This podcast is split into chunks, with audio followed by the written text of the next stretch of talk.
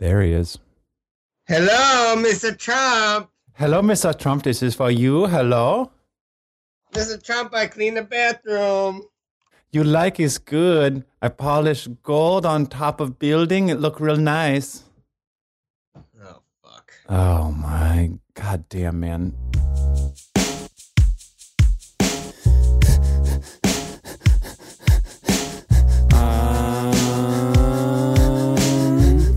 Washington, Washington. Six foot eight, weighs a fucking ton. Opponents beware, opponents beware. He's coming, he's coming, he's coming.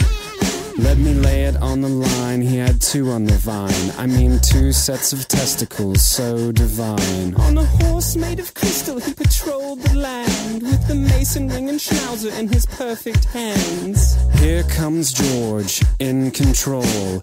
Women dug his snuff and his gallant stroll. Ate opponent's brains and invented cocaine. He's coming, he's coming, he's coming. Washington. Washington. So let me let me ask you. Let me start by asking you this: At what point did you realize, like, at what at what time of the night, Eastern Standard Time, did you realize that Donald Trump was going to be elected president? I, I remember. I remember. I was working late that night, so I didn't leave work until probably 10 o'clock. And that's when, on my way home, that's when I, I knew. It was it was at the point that New York Times and like 538 had given like had switched from you know a 75% chance win for Clinton to it all of a sudden became 50-50. Yeah. Yeah. It was when it it looked like Florida was going Trump and Michigan even at the time Pennsylvania was for Clinton. And I, I just if it didn't feel like a real thing. It it I, it's so funny that you say that. I was sitting in my chair in my TV room, like I just have this chair that sits in front of a television, and I just sat there, and I've been trying not to smoke, right? And I had this like do not break in case of emergency, like one cigarette left, right? I'm just sitting there, and I started watching it about eight o'clock in the afternoon, eight o'clock in the evening continued to roll in, roll in, and and it was about maybe midnight. It, it- I realized before then that it was a, a catastrophe and that that he was going to win. I just saw the numbers starting to pour in, and and I knew too he was going to win when all of a sudden, on like CNN, all these other webs, I mean all these other news organizations started backpedaling. It was full full pedal forward. Hillary Clinton, Hillary Clinton, Hillary Clinton, Hillary Clinton, Hillary Clinton, Donald Trump, Donald Trump, Donald Trump, Donald Trump. He's cool. He's great. He's going to be awesome. I knew this was going to happen. I totally forecasted this. In unison, it seemed all of the news networks started backpedaling as quickly as possible to try to salvage any semblance of a relationship that they might possibly have with the president, now president elect of the United States of America. Oh, God. It's it's uh it's awesome. I, I love how we have to kind of eat our own words on this podcast because we we're definitely forecasting a, a a Hillary win for sure. Yeah, I- mean it was all it was all a joke until it was not a joke. Until it was not a joke any longer. And the funny thing is that last year, the last season, season 19 of South Park, they uh, were like had this Canadian version of our election, but like it was Canadian Trump. And uh, they said exactly what we're saying now. like at first it was all a, it was all just fun and games, and then uh, then he became our president, built a wall around the border. So let's so let's I guess I guess we should take a, a moment. Maybe we can move in this direction. Where what I'll put it this way. What policies do you think he's going to follow through with. I, I mean, you can already see, for example, you can already see this washing on his website, on everything that he says, of like let, let's let's let's delete all the things that we were saying about Muslims. Let's let's maybe not be so harsh on the Mexicans. Let's let's slowly start moving back everything that we promised the people who voted us into office. Let's let's start rolling those back because I think at some point you have to realize that as the president of the United States, you only have a certain reach, you only have certain powers, and honestly, you represent not only the people that elected you, but every single individual in the United States of America, including legal immigrants, Mexicans, people of Latin heritage, people of uh, Muslim faith. So, what do you think he's actually going to push through? That's a sixty-four dollar question. Right? I mean, do you think he's gonna? Do you gonna think? he's gonna build this fucking wall. Do you think he's gonna build a wall? He's gonna build the fucking wall. Can you hear Oh. my voice? Yeah, I think you should definitely be clinking that away. I'm gonna go have some Johnnie Walker Black Label after we record this show. It'll be really awesome. It's like waiting downstairs for me. It's calling my name. It's like, hey, come down here, join me. Pour myself a Oh. fresher. Yeah, definitely, definitely get that going.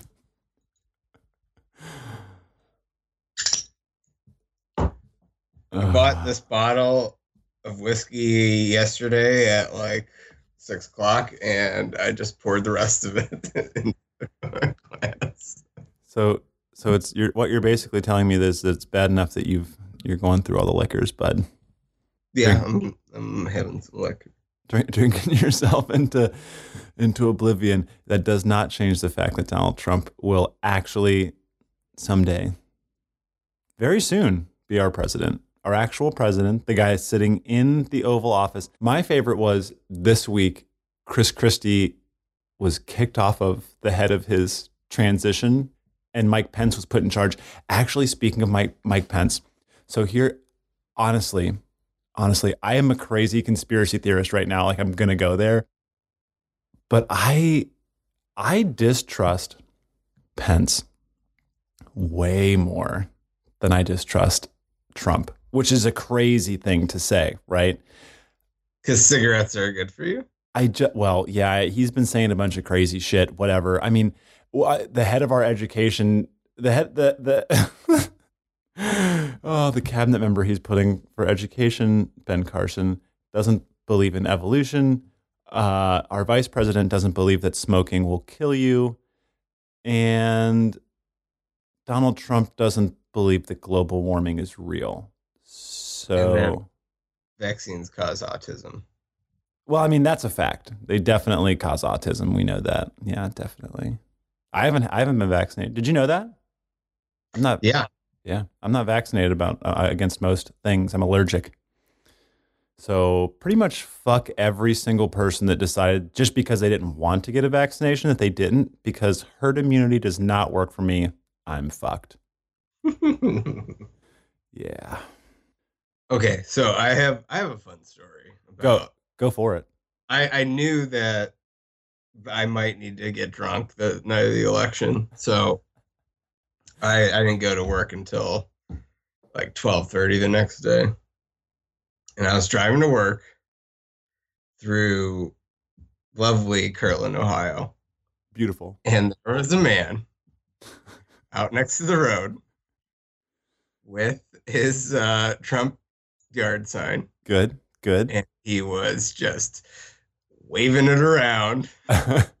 Cars driving by. God bless America, Donald Trump, everyone. And this this was a man who his house was north of half a million dollar house. And what is really funny to me is I've been listening to like the Cracked podcast and some other like Dan Carlin and you know Michael Moore and they were talking about how this was a you know poor white people election I don't think it was. I, I thought the same thing. I don't think but I think it's educated white people, and I've, I've I don't know if this is true. I I don't fact check, but 42% of women voted for Donald Trump. not not only not only women, college educated women. Yeah, they just stuck to their party line. I am absolutely and I, I want someone seriously, if you are if you I can't imagine that you would be a Republican and continue to listen to this show.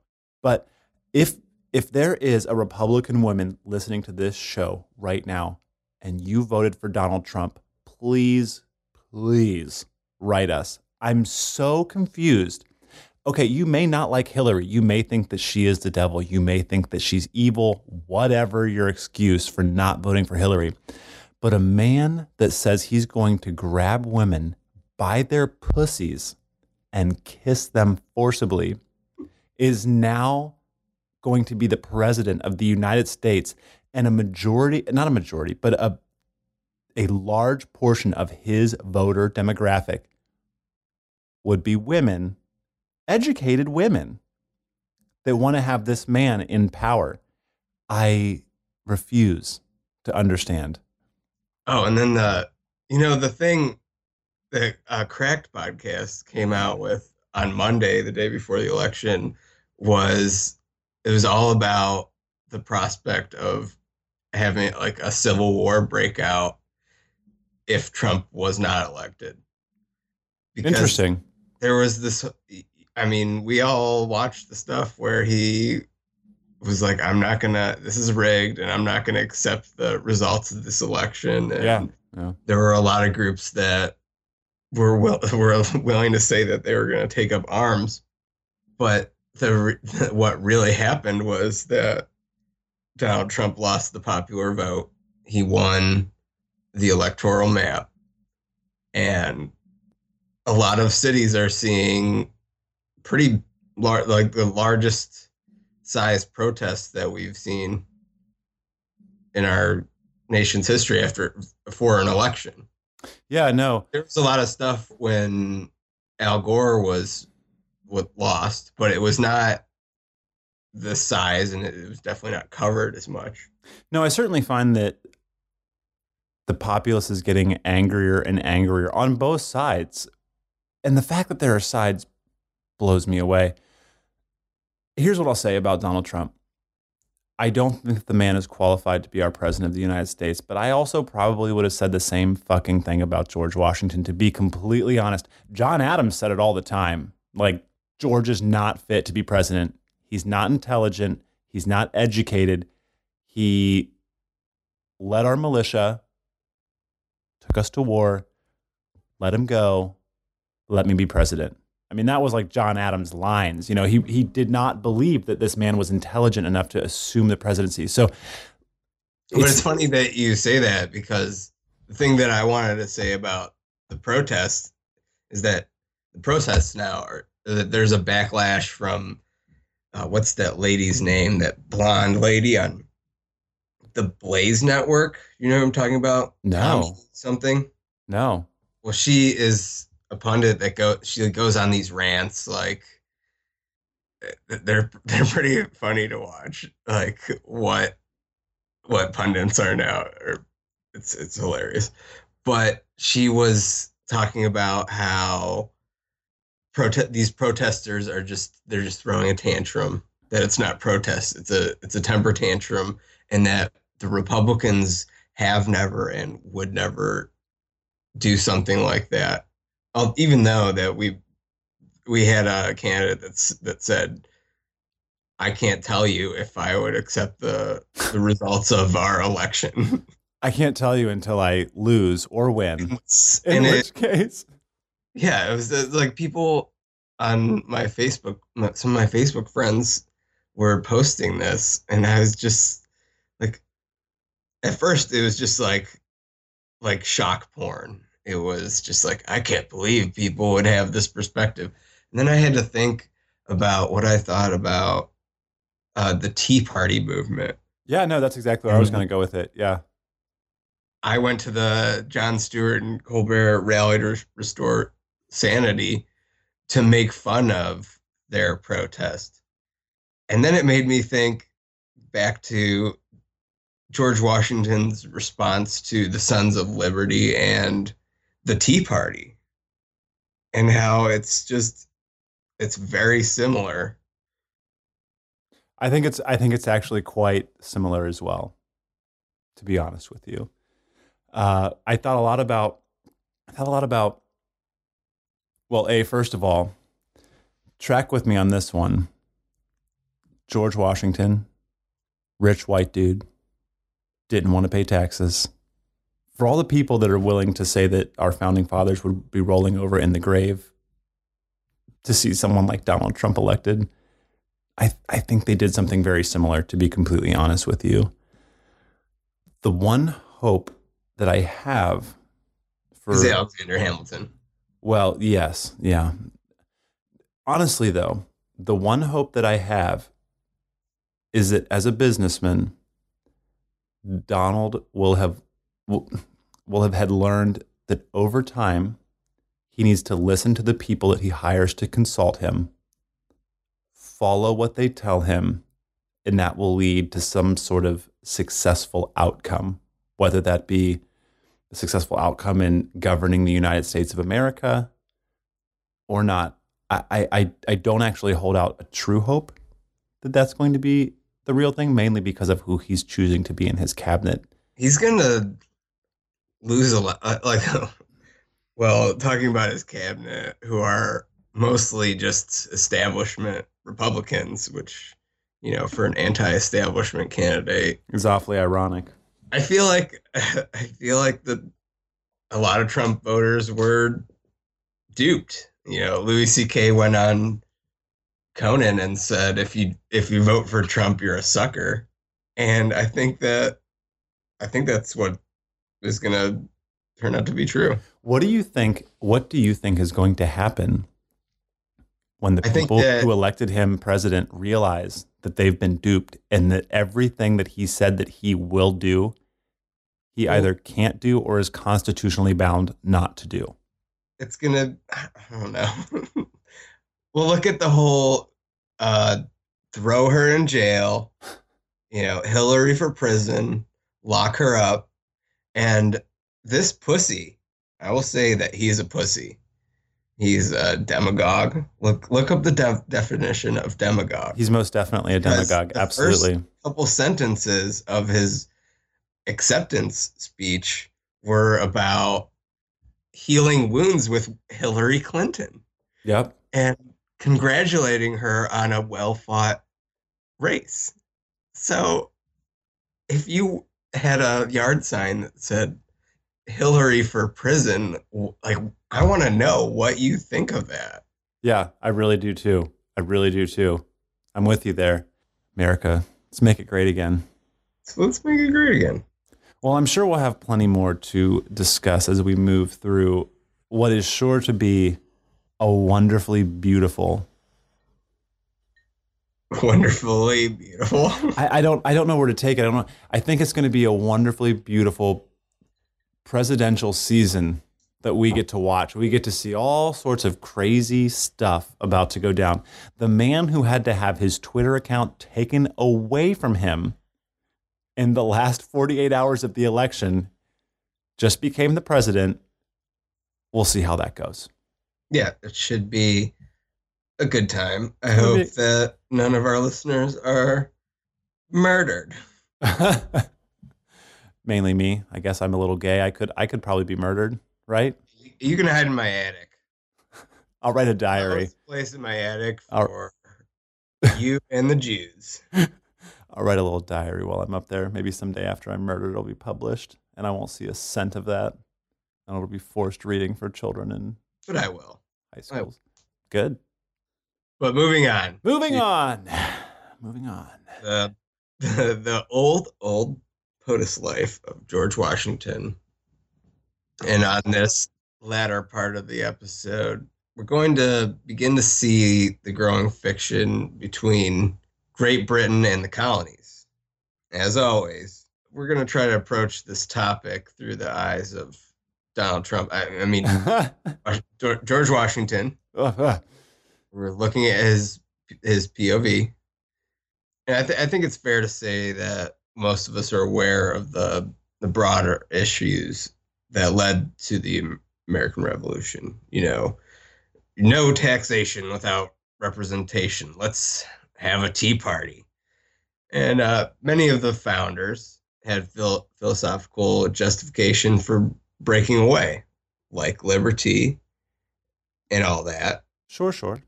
Many of them being sort of, you know, men of the, the Enlightenment.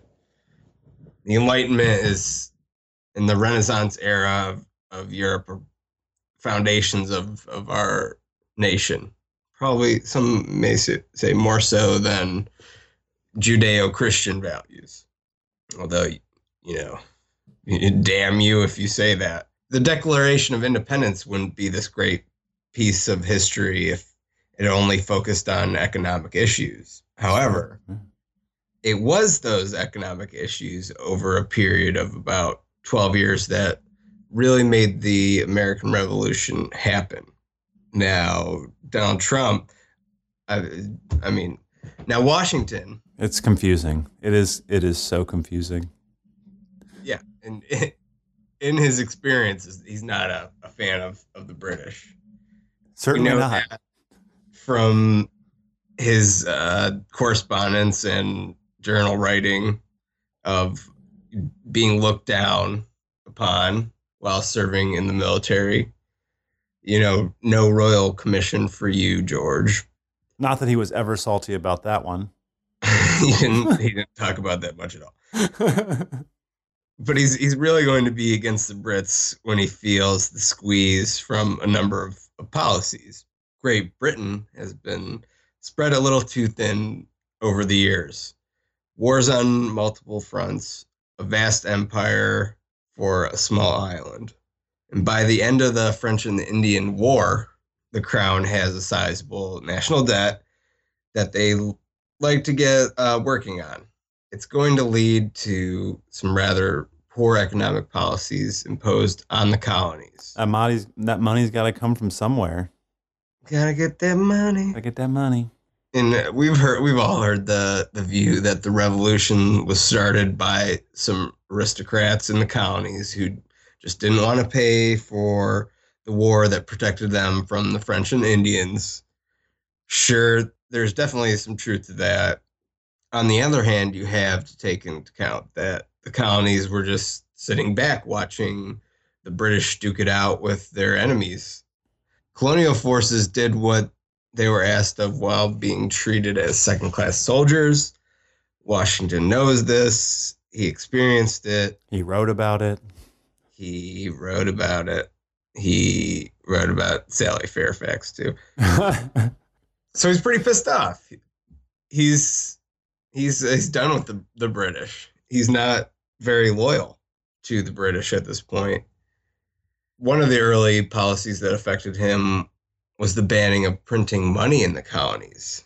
If you can imagine George riding around on his horse like he so often did, thick thighs hitting, and all. He's hitting up uh, debtors for payments owed to him, and they're like, dude, we can't even work for paper money to pay you because there just isn't paper money. It has to all come from, you know, the other side of the Atlantic Ocean. But hey, I have this sack of shitty tobacco that I can trade, you know, for my debt, but I just can't pay you this week, George. Okay, so Washington is not quite ready to go to war yet, but he doesn't like his pocketbook feeling lighter because of all this bullshit that Britain's providing. In a separate issue, Washington is going to join a group called the Goonies. I'm kidding. Goonies sounds less of a silly name than the actual name of the group that he joins, which was Adventurers for Draining the Dismal Swamp. That dismal swamp, yo. The dismal. It sounds like something from the Lord of the Rings. Yeah, it doesn't sound real. And this was a nice little club. It was a, a group made up of wealthy Virginians who were determined to drain the great dismal swamp of southeastern Virginia. And that was actually the name of the swamp. this is America, everyone.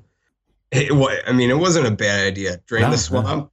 You get a bunch of fertile land for Virginia planters. And the the group, this is all just doesn't seem like it's real. The group used 138 fictitious names in order to petition the crown for land grant grants. No big deal. It's just that Great Britain has a habit of having land policies that irritate rich slave owners. Naturally, the colonists want to expand west to the Ohio Valley. It was nice out there. They had fought for it, but the Brits are like, no, like our we like our fur trade with those engines. Those pelts are nice. You guys need to stick to the coastline. we we can keep they can keep track of, track of them and their money. don't don't go too far now. Don't go too far. Of course not. it's more expensive to protect them out there. So you get a, a sense of this building resentment. They're making up these clubs. They're clubbing it. They're clubbing around. Clubbing up. So 1765 rolls around, and whammy. Bam.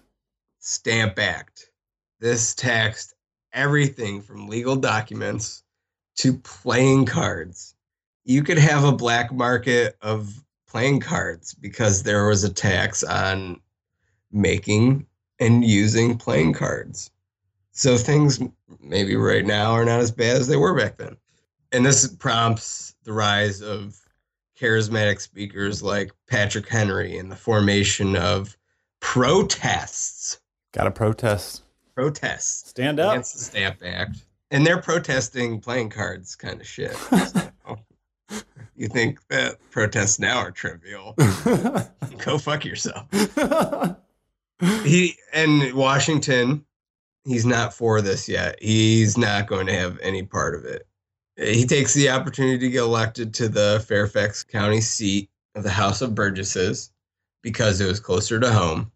He's this is the kind of power he's he's starting to become political, and it's he's doing it in a way that's conven- more convenient to him, which is just natural. And we do have correspondence from Washington that shows his anger with the tax and other of the economic practices that are arising. But he's he's not ready to to join the rank. He's not ready to be a son of liberty. He's not gonna tar and feather tax collectors. But it, it you know it doesn't take long for him to start running a deficit. Now Chernow writes that I quote from the early 1760s till the time of his death, people imagined that George Washington was infinitely more prosperous than he was because they had no conception of his crippling debt. Like, dude, how many people do you have to own to make money? Money it was it was a sore subject for George Washington yeah, no, it, uh, or Donald Tr- uh, George I mean, uh, bankruptcy. I mean, what? No, I, I'm definitely, I definitely am prepared to speak on the on the money part of this, but I, I really do want to ask you, kind of going back just a little bit. I, I pondered this a lot, actually, through reading all these books. Do you think that had George Washington been given a royal appointment to an army, like not just not just a, in the colonial army, but he was given an actual royal appointment in good standing with with the the royal army that was there. Do you think that he would have turned? Do you think that he would have become uh, a colonial sympathizer, uh, quote unquote, an American, the leader uh, of this rebel force? Do you think he would have done this had they just given him what he asked for in the beginning? Like, sure, George, whatever. Like, here you go. Be a part of the regular army. There you are. I mean, I think it would have it would have taken I think that would be the first step towards it yeah. because that was, you know, so obvious in his correspondence and his his private writings that that it was so he felt so sore about it. Oh, he was butthurt. But nice term.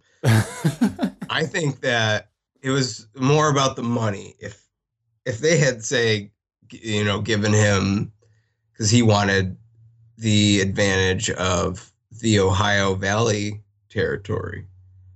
If he had been granted some of that, I think that we would not have him on our dollar bill. I, I think that that's a reasonable thing to say. Yeah, no, I, I would agree.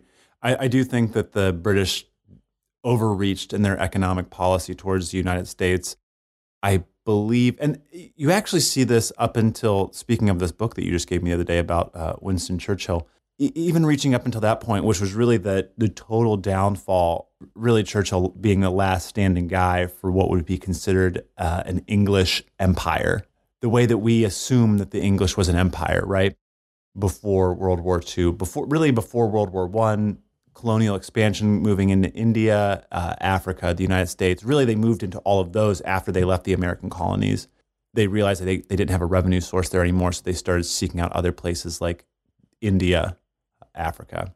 I, I, really do I really do kind of think that had they changed their economic policy in the United States just a little well not the United States but the colonies just a little bit that they could have salvaged it their relationship with the colonies. I think that they could have made it a little bit better.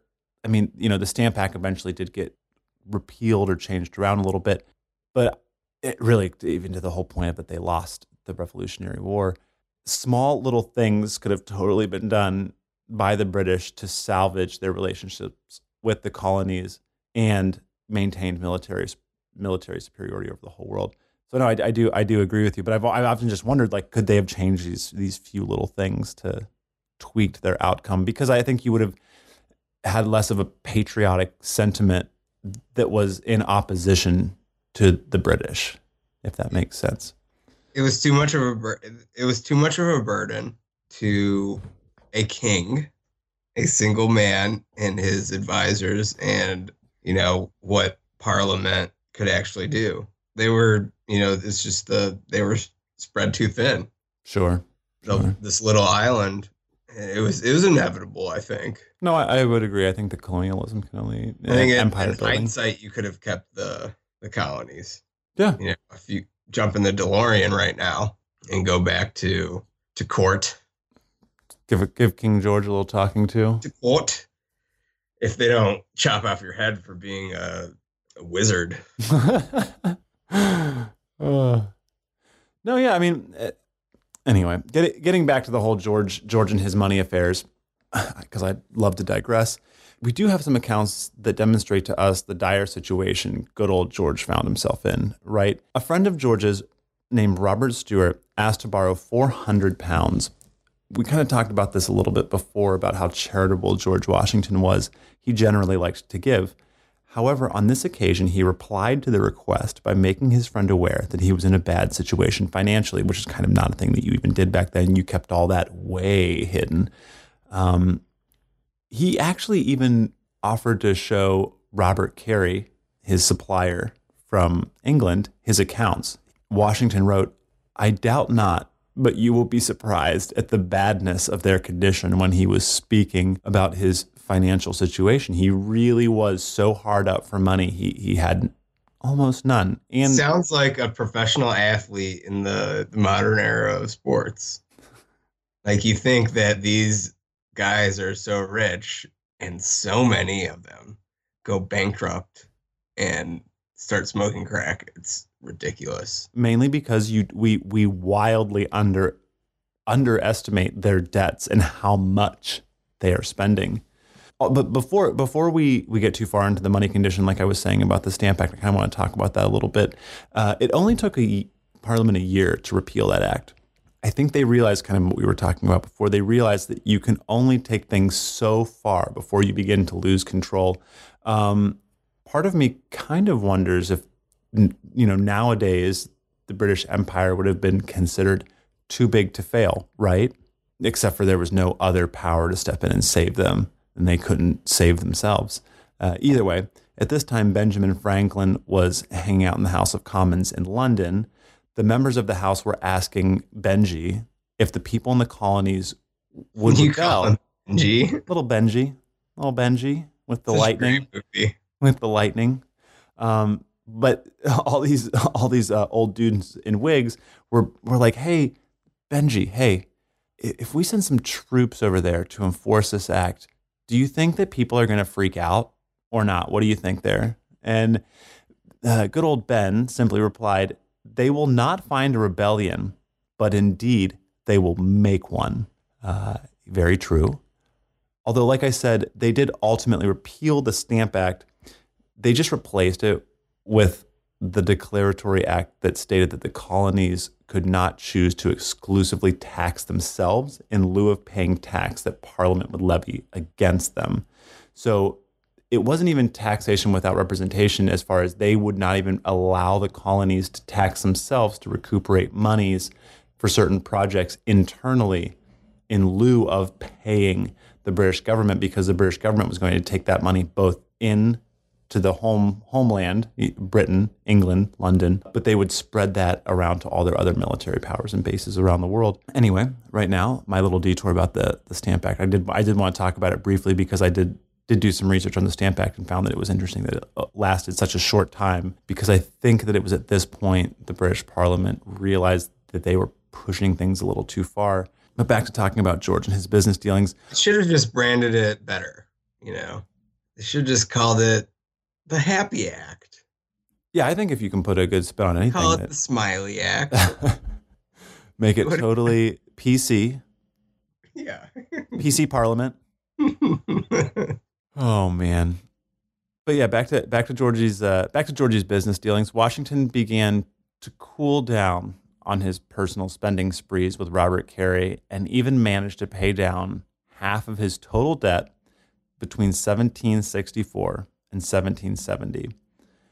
No more golden pimp canes with a crest stamped on it, you know. Uh, which, by the way, that was totally a real thing. He had a golden cane that had his crest stamped into the top of it. Like I can just imagine him walking around Mount Vernon, a little bit of a swag going on with his nice pimp cane. I wonder how much money he spent on Spanish Fly Oh, I wonder if we could research that. I would be totally interested to know. I bet, you know, very honestly, seriously, I bet we could figure that out. I'm going to look into that. 'Cause I, I did research on what Spanish Fly was. right, right. didn't think about what what it did to his wallet, well, you know, his fake boner account. how, still didn't have any kids. Oh, what a bummer. Anyway, with all these bad dealings with Robert Cary, combined with a pretty steep decline in the market price for tobacco, which was his primary cash crop, Washington began to dramatically shift away from tobacco as his primary cash crop and started to shift the use of labor on his plantation. I find this fascinating. In 1765, he began to experiment with corn and wheat, as well as flax, hemp, and about 60 other varieties of plants. Here we see scientist George Washington performing his experiments yet again, right? He's pro GMO. He is pro GMO. No, he'd totally be all up in that Monsanto because he's like, wait, if I can take this land that I just drained called the Dismal Swamp and do some crazy shit that no one's ever done before in here and make some cash off of it, yeah, let's totally do that. What? It's going to destroy the environment? I don't care. I'm George Washington. I'm the founder of the United States of America. I'll do whatever the fuck I want. but uh, he even began to play with strains of hemp on his farm, which is kind of awesome. What's hemp? Uh, hemp would be a very close cousin to marijuana. So, yeah, George was growing a little uh, ditch weed out in the back. You can totally smoke hemp, by the way. It doesn't get you as high as marijuana does. Isn't it, isn't it the male the male plant? Uh, no, it is commonly thought that it is the male plant, and you have to pair a male plant with a female plant to create that. However, uh, its genus is a cousin. It's a cousin of the the weed plant. It's not actually. It is not actually. Not cannabis. It's not cannabis. It is not an indica or sativa bush. It, it's a little bit different. the The strands and the fibers, uh, the plant, the plants actually look very incredibly similar. They both flower. They can both be smoked. They both cre- they both So create. you can make like like an oil or you know hash out of it probably. you you could, but the quantity in which you would have to use to do It'd that would a be shitload. yeah yeah yeah yeah. Whereas it's very concentrated in a cannabis plant and a hemp plant, it's it's a little bit different. There's there doesn't create as much THC, although it does create it. And we, we maybe uh, we can probably now talk about a little bit why maybe hemp and paper did, wasn't a thing. Uh, well, why paper became a thing over hemp because hemp is actually very uh, superior to paper, but there was some weird shit going on with that back in the day. I digress. He began to play with these uh, strains of hemp on his farm by rolling up the flower bud, uh, rolling them tightly in some tobacco leaves he had lying around, and was known for, uh, you know, walking about town, you know, smoking them dank spliffs. That last part I totally made up. He totally didn't smoke dank spliffs. Maybe he did, oh. actually. Holy shit, I don't even know. but but but the point is, George was shifting the crops on his farm, and in short order, wheat instead of tobacco became his primary cash crop. Uh, with this move away from labor-intensive tobacco, George was able to reallocate a significant amount of his laborers, aka slaves.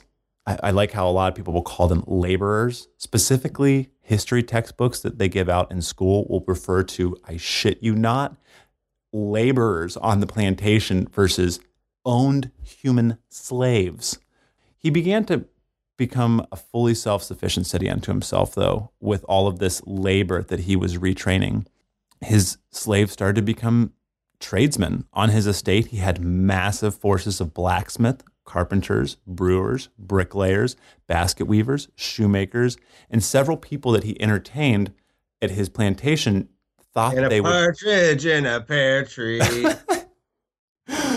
but several of these people that would roll into his plantation, I mean, we have account after account of people that came into his plantation that thought they were entering a city because of how large his estate was and how many people he had working on his plantation to make all of this stuff that he would then sell to all of his other neighbors in the surrounding area, right? So you make all if you can make bricks, if you can make baskets, instead of importing them from a richer state like Pennsylvania, they were known to be a more industrial state than Virginia was, and or even importing all of these things from all the way across the sea. If he could create them in town and then sell them to his neighbors instead of having them buy from British merchants, he A stood to make a lot of money and B, he was kind of going to hit people like Robert Cary and their pocketbooks because he was no longer creating a market for their, you know, they, they didn't need them any longer. He could ha- he could make all that sort of stuff here as long as he was training all of these people to do things, do these tasks. I wonder if he would have bankrupted a casino. No, I think he. I think not only would he he have bankrupted a casino, I think that he would take all the other properties and or holdings that were losing money, write them into the casino account and then bankrupt the whole fucking thing shamelessly. Yeah. I, I no, I do. I do. To be honest, to be very honest with you, though, I think that George Washington was a savvy businessman.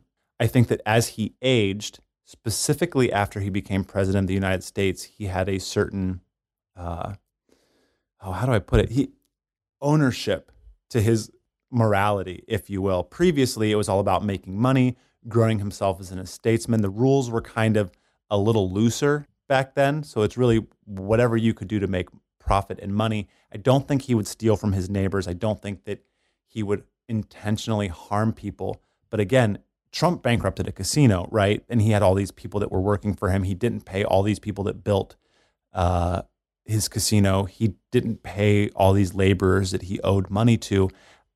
George Washington had slaves. He didn't pay them. He was economical. He would change things when he wanted to.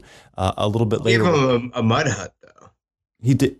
It, some of them were kind of nice mud huts, and if you were working in the house, you had a very, very, very nice mud hut. You know, so. Well, at this point, we start seeing signs of the general flaring up. Rise up. And as my mother would, her favorite phrase is, George has had it up to here. British policies. He's done. He he's thinking I'm gonna I'm gonna boycott, and I don't care who knows about it because I have all these slaves that can make everything that I would need anybody else to make. He didn't want to change his his way of life because of his debt. He loves gold buttons on his on his coat. he was all about that life. He was my super sweet 16. Yeah, uh, dog. He was like, live more modestly. Are you kidding me? I own people. I'm going to boycott debt and taxes, which is a good policy if you're George Washington in 19 in I'm sorry, 1769. So in that spring of 1769, he's on the verge of talking about armed resistance. In his correspondence, he tries not to use the term arms because of the whole treason thing. That'll you know. get you hanged. Yep. Yeah, people uh, die. But he's mentally there at this point. Yeah. And this new George Washington, and with it comes a sudden new interest in his political life. He goes from bare minimum participant to serving on three committees. Three. That's one, two, three. And this is around the same time that a very young Virginian named Thomas Jefferson joins in Albemarle. I don't know if I'm saying that right. County Uh, yeah, but Albemarle. Yeah, I think yeah, you're yeah, that sounds about right. and he's 26 at this time. Jefferson is, and he's he's ready to party against the Brits. He's ready to throw down. They go to town on some legislation, and they're like, uh, not to be harsh, but we're the only ones allowed to tax Virginians. Super sorry about that, and uh, trials for treason will be conducted by the colony, not England. Oh my God, the balls on Thomas Jefferson. He, you know, people say what they want, and Hamilton the musical can say what they want, but dude had a, a sack of peaches. he certainly did. So then the chairman of the house is like, whoa, whoa, whoa, whoa, hold on, hold on. You have made it my duty to dissolve you, and you are dissolved accordingly. Whoopsies. Sorry, you don't really have that much power. Bye. Bye. Okay. Bye. Now. Bye, Thomas Jefferson. Bye. So, what do you do when you find out just how limited your legislative body is? You go to a tavern. Get drunk, dog. Drink in that sadness. Specifically, they went to the Apollo room at the Raleigh Tavern. So they're pissed. These guys are pissed. They're pissed. They're, They're- drinking. They're talking. And th- th- these are just, you cannot write history better than this if you were making it up. They are in the sun god room at Hmm. the tavern. And they're like, it's boycott time. George Washington presents the boycott plans, and he and George Mason came up with it. Basically, boycott any British goods subject to taxes in America. Oh, and here's a list of untaxed British goods, and we don't want a part of any of them. Now let's go to the governor's ball and celebrate the Queen's birthday Not confusing at all. it's it's like Stranger Things. it sounds really strange, but that's how they were doing doing things at this point in history. We gonna boycott your ass, but happy birthday to your lady. he fast forward to the autumn session of the House of Burgesses. Washington shows up with Martha and her daughter in a glittering green coach adorned with gilt edged panels. But Washington was so painstakingly ordered, he he ordered this coach from Robert Clay he just can't let it go. because he was about that life. By this time, Lord Botetourt is ready to support the repeal of the Townshend taxes on everything except what? Anybody have uh, a guess? Oh, me, me, me, me, me, me, me, me, me, me, me, me. Go ahead. T. T. Woo!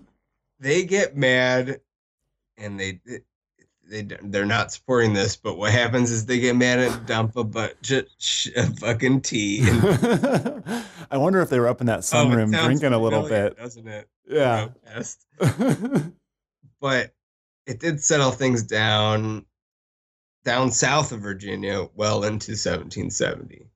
And little by little, the boycott formed at the tavern starts to be compromised. George is disappointed in his fellow Virginians. I guess that the glittering green coaches weren't on the boycott list, so he gets a pass. Yeah, you know, I mean, whatever. Like you, you didn't specifically say that I couldn't get the green glittering coach, so I got the green glittering coach. It was still in the rules. It's all cool. But hey, you over there with the playing cards, you keep, those were not on the list. Those were not those were those, those were on the list. You couldn't you can't buy those. You bought them. You shouldn't have bought. I'm disappointed in you. My name is George Washington. I'm disappointed in you. I I did arrive in this glittering clean green coach though. Yeah. Cletus on my property, he makes a set of, of playing cards for you. Yeah, you can buy those. On. Sunday, his day off. You can buy those one pound. Come come by. Come by the store, pick them up. George Washington House Store. Come by, pick those up. No, I do find it interesting though, honestly, because over and over again, you see these weird things where they're like totally ready to push all of the British control out of the colonies. Fuck the Britons. Get the fuck out. And then all of a sudden they're like, yo, but it's totally cool. There's like a new governor. We're throwing a ball for him. You ever, you all want to have a party? He's totally from Britain. It's cool. Like we're all cool. It's going to be good. They lived in this really odd dichotomy, right? Of, Think of the out the nice outfits he would see. oh, I bet, do you, th- I bet, do you think he got jealous? Do you think George got, got envy or do you think he knew he I think it was an dressed? opportunity for him to wear one of his outfits. Oh God, it's so funny. It.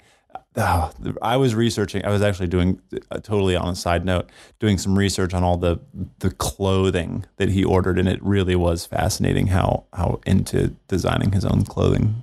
And he was like so disappointed when the things that he designed from England didn't show up on time, because I mean, really, there were there were some things that they could not get in the colonies that really actually England couldn't even get, but because England was such a powerhouse all over the world, they would import things from all around the world to England. England would then ship those back over to the colonies, to the, the rich white folk that were in charge. But no, I, I do find it so interesting this dichotomy that they lived in. They would be partying one night, celebrating British rule, and the next night they would be throwing tea into the Boston Harbor. So I mean, yeah, if you're from the British gentry, if you are if you are an upper class actual British citizen, it's going to be super confusing because you're like, wait, are you guys going to riot or not? Because you keep you keep not rioting and throwing us parties, but then like when you're not throwing us those parties, you're all pissed and you're hanging out in the sunroom drinking and talking about crazy things, and you're trying to blockade us and stop us from giving us all your things. And you're not buying our shit anymore until like all of a sudden someone's like ah, you know what? I actually kind of really did like that pair of shoes over there. Those were some nice shoes. They were some nice shoes. They That's george kind of didn't the divide between you know the the South and the North. You know what I mean? yeah. I, I don't think you have the the Northerners, the Bostonians are, are not worried about this the the ball or the the Queen's birthday. It's the Southerners that are still that's their culture. Very much so. I mean, we'll t- we'll definitely touch more on this later, but it was it was their culture, and so much so that George, as a Southerner, as a Virginian, I think realized later, and, and again, we'll talk about more about this later, specifically with uh, some some whiskey taxes and whatnot. But he realized, I think he realized, and I think he started kind of seeing a divide, even at this point, between the North and the South, and what people in the North were willing to give up and fight for versus people in the South. Um, yeah, no, I think I think that's an interesting, it's an interesting point. Yeah, so I think that about uh, wraps it up for this show.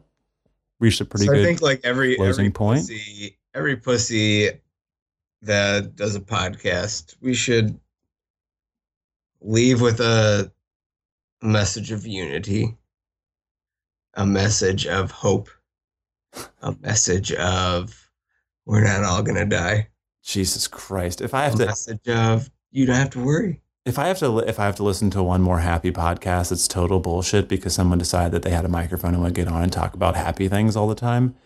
Oh my god, it's so painful. All I can tell you is that I hope you know how to survive. I do I do hope that this isn't as terrible as I think it is going to be. I hope that my life isn't affected, and I hope that people that I love don't experience, you know, uh, some 1950s shit. I hope that people I love don't have to go to war. And I don't know what else there is to say about it. Shit, dude, that just got heavy because you're totally, you're right. I actually thought about this today. I mean, uh, uh, this is, I guess, part of our closing remarks still, but I, I do, I guess, want to talk about it. Um, I'm bisexual, gay, whatever you want to call it. I will, I sleep with dudes at times. Um, yeah. I know, but I do, but I do, I do wonder what backlash we're going to see from all this. I think that we've already seen a rise in the KKK. I think that we've seen a rise in a lot of uh, hate groups, and I think that Donald Trump has made these people feel comfortable moving into the public spotlight, and they don't have to fear they have to hide anymore because there's someone in the public view that has said and done things just as bad as they do and believe the things that they believe, or at least will speak it out loud to a uh, national audience. So yeah, no, I do. I do actually hope that this thing turns out better than what a lot of people are are uh, doomsdaying it for. But but I will say I do I do believe in this. I believe, and maybe maybe this is just me being naive. I'm I'm willing to accept that, but I do believe in America. I, I again I know that sounds so fucking stupid to say, but I I believe in the laws that we set up. I believe in the power of people to think independently. I believe in our Constitution and that it is set up to protect every single member who lives here, whether you're gay, straight, bisexual, Muslim, Christian, uh, black, white, Jew, Gentile, whatever it is, I believe that the United States Constitution does protect you. Aroused by clowns. Clowns, yeah. Um, who get excited by clowns. I hope that everything is okay for you. Our, our Constitution will save you and keep you safe. On that note, feel free to check out POTUS.life. That's P O T U S dot life. And visit our Facebook page. Check us out on iTunes. Leave us some comments. Please feel free to message us, heckle us, berate. Tell me how stupid I am. Please do. I only did this podcast actually so that I would say dumb enough shit that I would have a, a, group of people telling me how dumb I am every single day. I would really appreciate that. So feel free to hop over, leave us a little comment, check out the show notes, maybe look at some maps. I don't think we talked about any any maps today, but donate a glittering green coach adorned with gilt edged edged panels. Send me some cash. You know, whatever you feel is appropriate. But uh, nude pics, send please. them. No, seriously, yeah, no. And also, ooh, Justin, we can mention this. This got set up. You can reach us at any of those other Facebook pages, but feel free if you want to hit us up at contact at potus.life. That's also an email address that you can direct some hate mail to as well, or or or dick pics, boob pics, whatever you choose to to send out. I am on board. I'll screen out all the dicks for you, Justin. Don't worry. I'll just send you the boobs. You got warts? Let me see what that shit looks like. Let's like. take a look. All right. You got a weird lump? I will tell you, I will diagnose what your lump is. Dr. Ozinga, the doctor. And I hope you don't die. I mean, you know, maybe I hope you do. I don't know. Depends on who you are, I guess. Fuck Trump. Bye. Bye. Yeah, I think that was a good one.